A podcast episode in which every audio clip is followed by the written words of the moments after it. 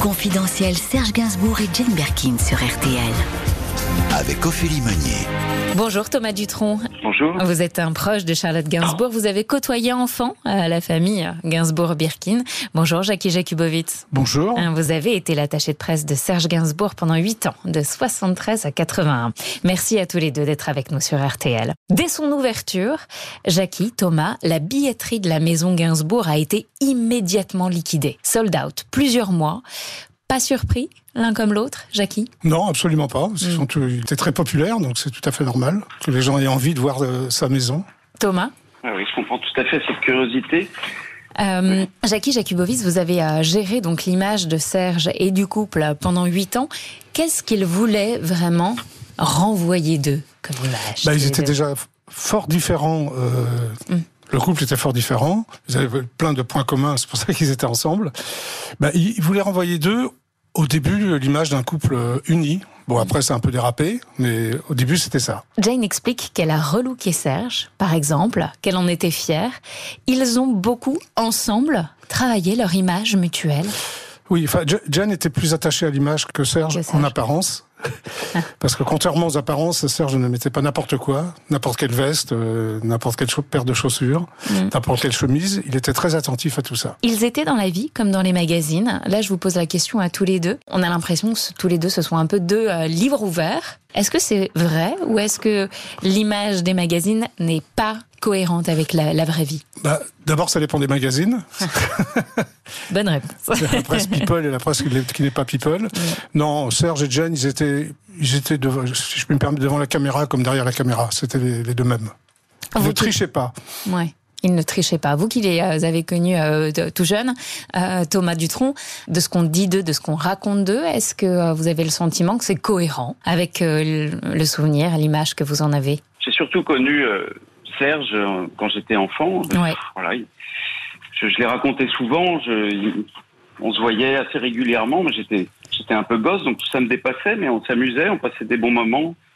Je crois qu'il m'aimait beaucoup. Il y avait un lien assez fort entre nous. Charlotte me l'a, me l'a dit la dernière fois que je l'ai vu. Elle m'a dit, tu sais, c'est fou, mais Serge, il t'aimait vraiment beaucoup. Enfin, on se voyait assez régulièrement. Euh, J'allais, j'allais chez lui passer un moment. Parfois, on a écouté de la musique. Il m'a, il Oui, et racontez-nous, ça se passait. Ça se passait comment Euh, vous, vous, vous mangiez, vous, vous, il se mettait au piano, vous chantiez. Comment ça se passait ces moments-là avec lui? Non, non. Moi, j'étais un peu timide, j'étais gamin, puis je- j'écoutais beaucoup de musique, ça m'intéressait, mais j'en faisais pas du tout encore. Donc, euh, malheureusement, j'ai commencé quand Serge euh, était déjà parti. Je regrette tellement ça, parce que je crois que j'aurais jamais euh, rien osé lui demander. euh, Quoique, comme il disait, quoique. Parce que je pense qu'il avait une bienveillance, en tout cas pour moi, que, que j'aurais- tellement aimé en profiter musicalement s'il avait pu me donner des conseils. Aujourd'hui, je sais pas, je, je pense pas à lui comme ça, mais il faudrait peut-être que je parle à son à son fantôme, euh, ça m'aiderait peut-être. Pour j'allais- que vous demander, euh, tant euh, Charlotte pour la musique et pour le cinéma, euh, que vous pour la musique, Thomas, est-ce que enfant, euh, tout de suite, vous avez le souvenir que vous avez pensé à, à faire ça de vos vies, ou c'est venu beaucoup plus tard? Est-ce qu'il y avait de la place pour ce genre de discussion entre adultes et, et enfants? Quand on est petit, voilà, quand j'étais petit, je voulais être paléontologue, mais j'étais vraiment petit, j'avais 5 ans, 6 ans, 7 ans, 4 ans.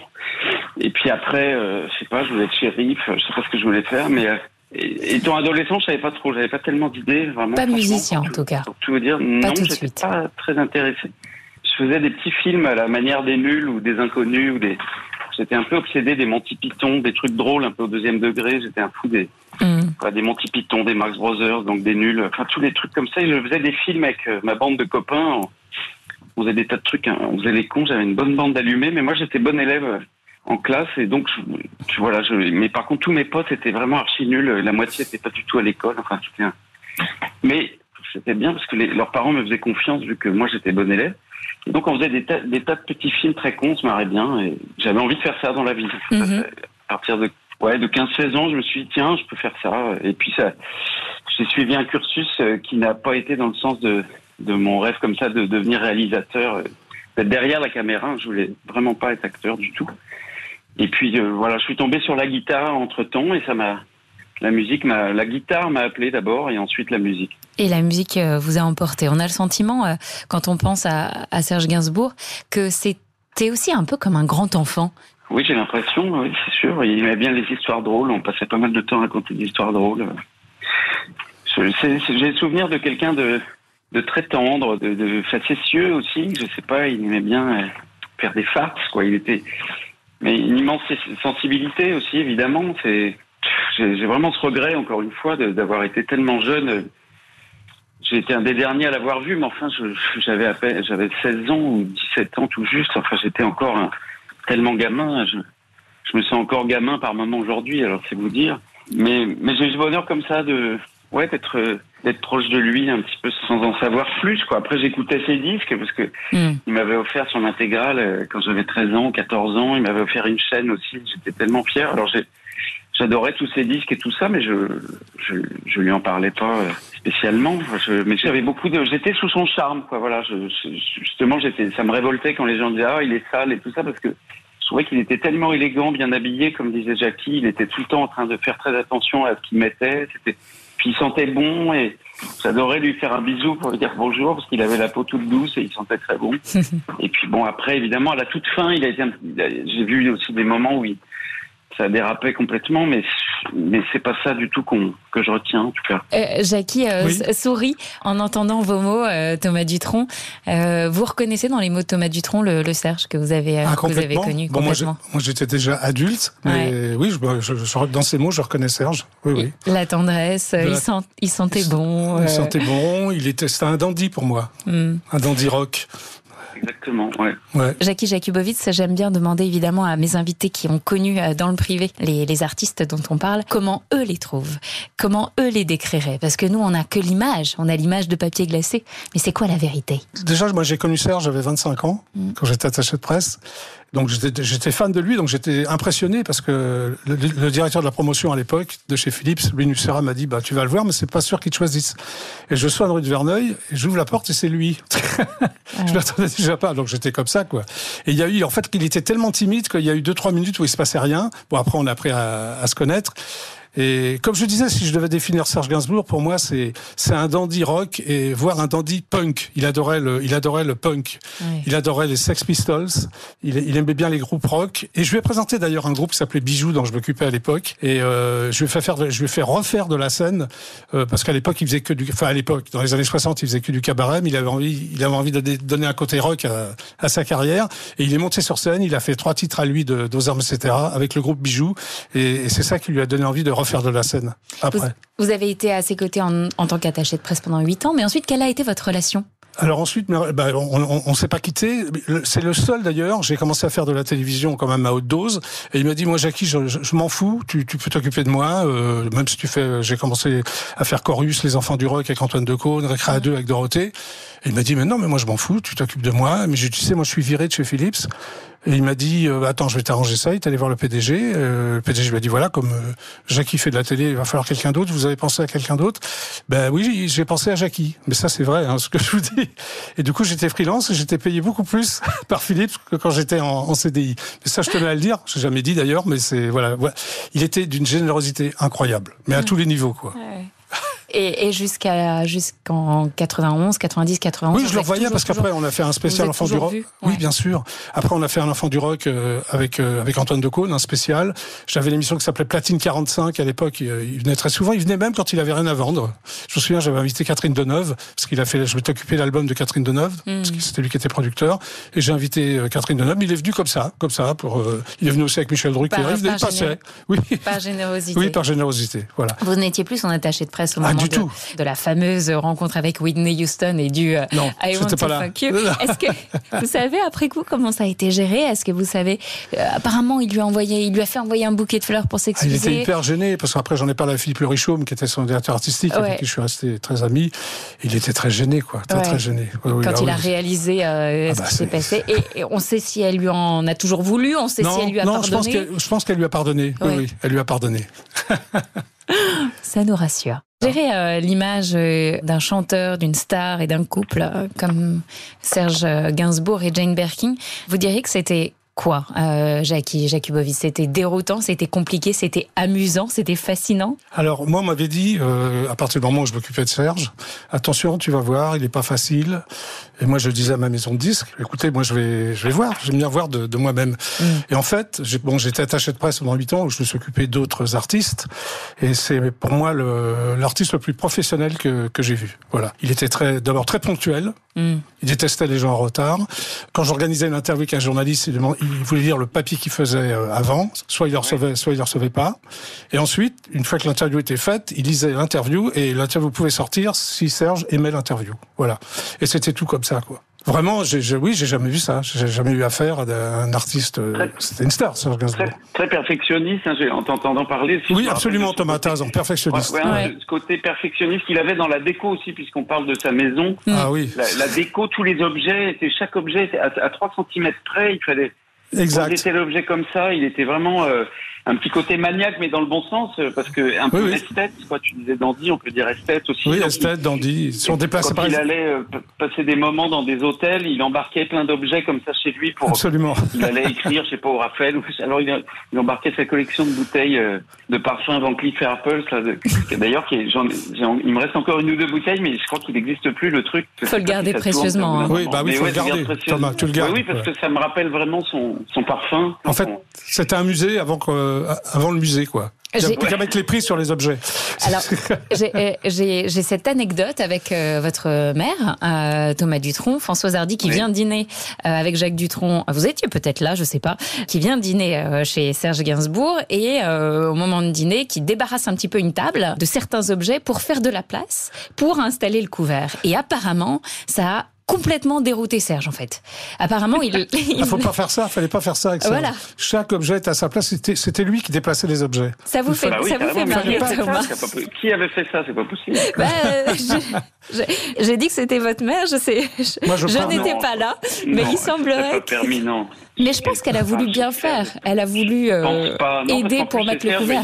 Non, mais chez Serge, il avait une table à manger, surtout. Enfin, dans sa cuisine, là, il y avait une table, je crois. Donc, euh, Absolument. ouais, ouais. Je demanderai à ma mère, je, je vous donnerai des nouvelles. Vous nous direz. Alors, je voudrais partager avec vous cette histoire qui est peu connue, en fait, à la naissance de Charlotte. Elle a eu une jaunisse. C'était grave. Son pronostic vital, à un moment euh, donné, était engagé. Serge et Jane ont tout de même souhaité faire des photos à la sortie de la maternité euh, pour la presse avec un couffin dans lequel il n'y avait personne, un couffin vide. Pourquoi? Pourquoi à ce moment-là ils ont quand même tenu, alors qu'ils étaient dans la plus grande des tourmentes, hein, on peut l'imaginer en tant que parents, pourquoi ils ont souhaité faire ces photos euh, avec le couffin vide, Jackie bah, je pense que par rapport à Charlotte, c'est un respect par rapport à elle, quoi. Ça n'était pas bien. Euh, et ça m'étonne pas de, de Serge, c'est un clin d'œil, quoi. Mmh. Serge, c'était un, un homme de clin d'œil en fait. Alors ça peut être déroutant ou pas, mais ça m'étonne pas du tout. Donc il a fait cette photo avec le, effectivement, avec, le, le, couffin vide, et il ne fallait absolument pas que les gens sachent que Charlotte était malade. Ouais, moi je pense qu'ils ont raison, bien sûr. C'est leur vie privée, quoi. Quand Serge est décédé, Thomas Dutronc, est-ce que vous avez euh, eu ou vu à ce moment-là Charlotte? Est-ce que vous savez comment elle l'a vécu? Elle l'a partagé un petit peu avec vous? Non, pas tellement. Pas tellement. Non, pas tellement. Je sais que j'étais. Je sais qu'elle a, triste. Elle a expliqué euh, que c'était dur pour elle, en tout cas, euh, de partager avec les fans euh, la douleur. Elle était pas à ce moment-là, elle était pas prête. Autant aujourd'hui, elle est très heureuse de parler de ses parents et d'ouvrir la maison. Autant en 91, elle n'était pas encore prête hein, pour ça. Bah non, elle était toute jeune puisque moi j'avais 16-17 ans, elle devait avoir 17-18 ans.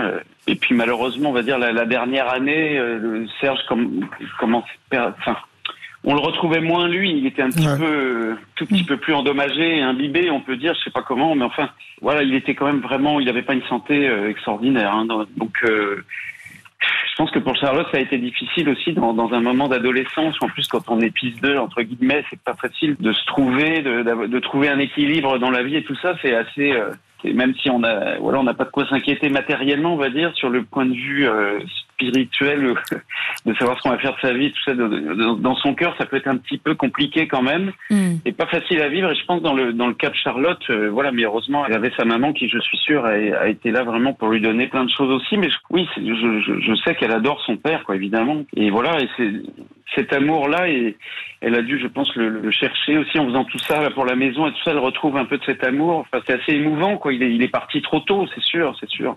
Elle avait un refuge, euh, Charlotte, euh, dans les moments où, alors celui-ci dont on parle, qui est le, le, décès de Serge Gainsbourg en 91, ou dans les moments aussi où ses parents euh, se sont disputés, et parfois en public, euh, le, le, moment aussi où ils se sont séparés. Forcément, ils étaient tellement connus que voilà, ça a été, euh, il a fallu le vivre publiquement. C'était quoi son refuge à elle, Jackie, Thomas Je sais pas si l'un de vous deux le sait. Moi, j'ai assisté parce que je venais souvent rue de Verneuil, je cherchais Serge, et c'est vrai que j'ai assisté à des disputes Mm. Le couple battait de l'aile. Euh, enfin bon, ils s'entendaient plus du tout. Et Charlotte, euh, j'ai des souvenirs de Charlotte qui se réfugiait euh, dans sa chambre, enfin qui voulait mm. pas entendre ses propos. Et je peux la comprendre, quoi. C'est très douloureux pour elle.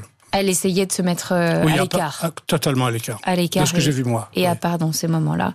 Elle avait peut-être aussi une bande de copains, Thomas, vers qui elle se tournait dans ces moments-là, ou elle était plutôt secrète? Je sais pas parce que dans ces moments, enfin, je n'ai pas assisté à tellement de moments comme ça et on, on se voyait avec Charlotte, on était euh, juste avec Serge et Charlotte, mais quand, quand j'étais plutôt très jeune, genre 12-13 ans, et après, en fait, je voyais Serge tout seul, sans Charlotte la plupart du temps, enfin, sauf exception. Mais euh, je sais pas, j'étais un petit, un petit peu timide avec Charlotte, je crois, quand j'étais euh, jeune. Je savais pas trop quoi dire à une fille. J'étais un petit peu timide avec les filles en général. Avec les filles en général, oui.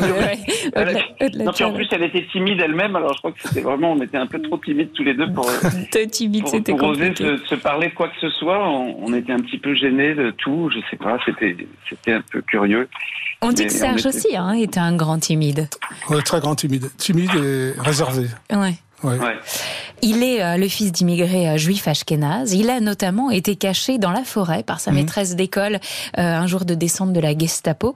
Euh, il a eu euh, donc cette enfance où l'on perd trop vite l'insouciance. Il en parlait. Alors moi, il m'en parlait parce que je suis également juif ashkénaze, donc on avait ce point, entre autres ce point commun. commun ouais. Oui, ça l'avait touché, ça l'avait blessé. Il a fait un album qui s'appelait Rock Road the Bunker, dont je me suis occupé d'ailleurs. Et c'était une sorte de thérapie. Il avait envie de parler de sa judéité et il en a parlé euh, sur cet album. Plutôt très bien d'ailleurs. Est-ce que euh, adulte, il a euh, cherché à retrouver un peu euh, cette liberté qu'il avait perdue trop vite enfant, vous pensez? Oui, il a, il a, oui, oui. Il a, alors c'est très bien. Enfin, c'est quelqu'un de très complexe parce qu'il a, il a un côté un peu, euh, il avait un côté un peu rebelle, un peu impertinent, et un autre côté complètement cadré.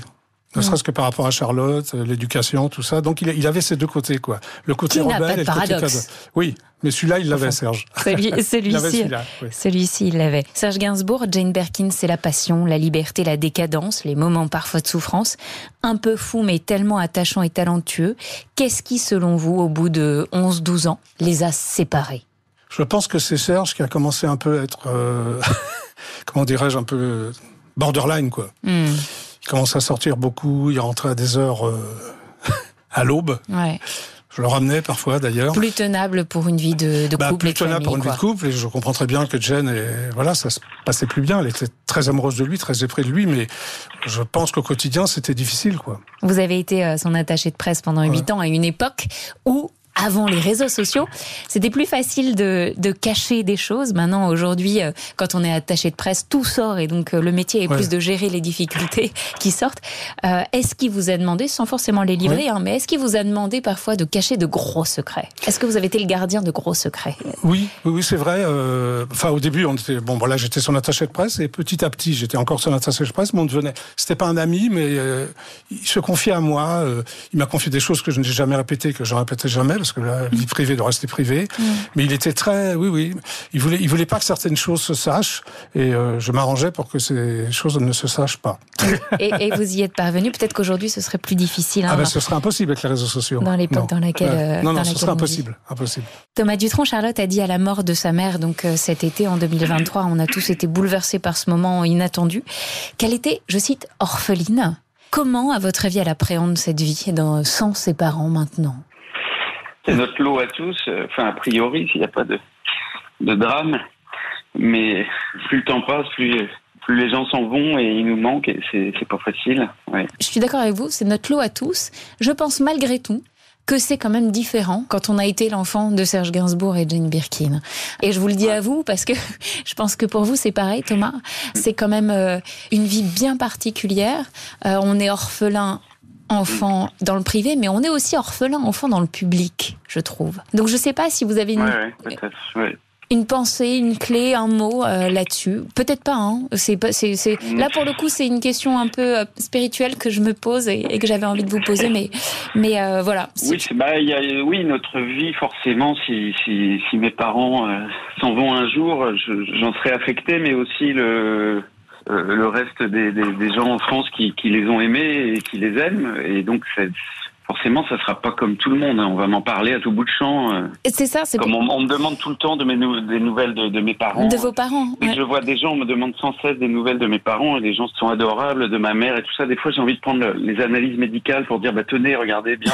c'est compliqué à expliquer euh, mm. les problèmes de ma mère qui est pas très en forme, mais enfin qui est là. Mais, mais donc, les, les, voilà, il y a beaucoup d'amour. C'est sûr qu'on se sent. Euh, je crois que ma douleur sera juste à moi, quoi. Donc. Mm je ne sais pas si c'est. Je crois que ce serait peut-être un peu difficile peut-être d'en parler avec euh, tout un chacun. Je crois que j'aurais pas tellement envie en fait. Euh, mm. Ça va plus me saouler qu'autre chose. Non, je comprends. Voilà. Je comprends. Ouais. Jackie, en oui. 2010, euh, une femme, Constance Meyer, a dévoilé un livre sur son histoire secrète avec Serge Gainsbourg. Elle avait 16 ans quand elle l'a rencontré. Elle était quoi finalement pour lui? Une amie, une confidente, une relation? C'était au départ, c'était une, une fan, Constance ouais. Meyer. J'ai rencontré d'ailleurs, je la connais. Je l'ai même invitée à une de mes émissions. Et ensuite, elle est, après, elle est tombée amoureuse de lui. Enfin, il y avait une trop grande différence d'âge. Mm. Donc, euh, c'était plutôt une, oui, une confidente une confidente. Il se confiait, il lui disait pas tout, mais il lui disait certaines choses. Elle euh, a livré toute son histoire dans un livre. Il y en a eu d'autres, peut-être, des Constance Mayer, qui n'ont pas forcément raconté l'histoire, mais il avait comme ça des, des, des fans, des, des, des, amis, des relations. Euh, euh... Euh, Serge, il était très méfiant. Donc il n'avait pas trop de, de, gens à qui se livrer, en fait. Mm. Vraiment, il fallait, fallait gagner son, son amitié sa confiance, sinon il se livrait pas, non. Thomas, pour finir, oui. si Charlotte Gainsbourg devait dire un mot, une phrase sur le couple Jacques Dutronc, Françoise Hardy, qu'elle a connu enfant, elle, elle dirait quoi à votre avis? Le point commun entre mes parents et les siens, c'est des, des, personnalités qui ont chanté et fait de très belles chansons et qui sont très charismatiques et, et c'est des couples mythiques et, et, et, sacrés et que beaucoup de gens les, les aiment. Il y a beaucoup d'amour pour eux euh, du public, ça c'est ça compte vraiment c'est diffi trop difficile de me mettre à sa place. Quoi. Je sais, en un mot, en plus résumer euh, ce, ce qu'est un couple ou ce que représente mon père et ma mère ensemble, c'est impossible. Hein. Ou on peut dire mythique, euh, voilà, et pas miteux ni mité, mais mythique. Merci Thomas. Merci Jackie. Je vous en prie. Et merci à tous de nous avoir écoutés. C'était Confidentiel Serge Gainsbourg, Jane Birkin. Merci à l'équipe qui m'accompagne, notre réalisateur Danny Matouk, notre auteur Thomas Pierre et notre programmatrice et productrice Marie-Caroline Mandon. Vous retrouvez tous les autres épisodes de Confidentiel en podcast sur l'appli RTL ou sur rtl.fr.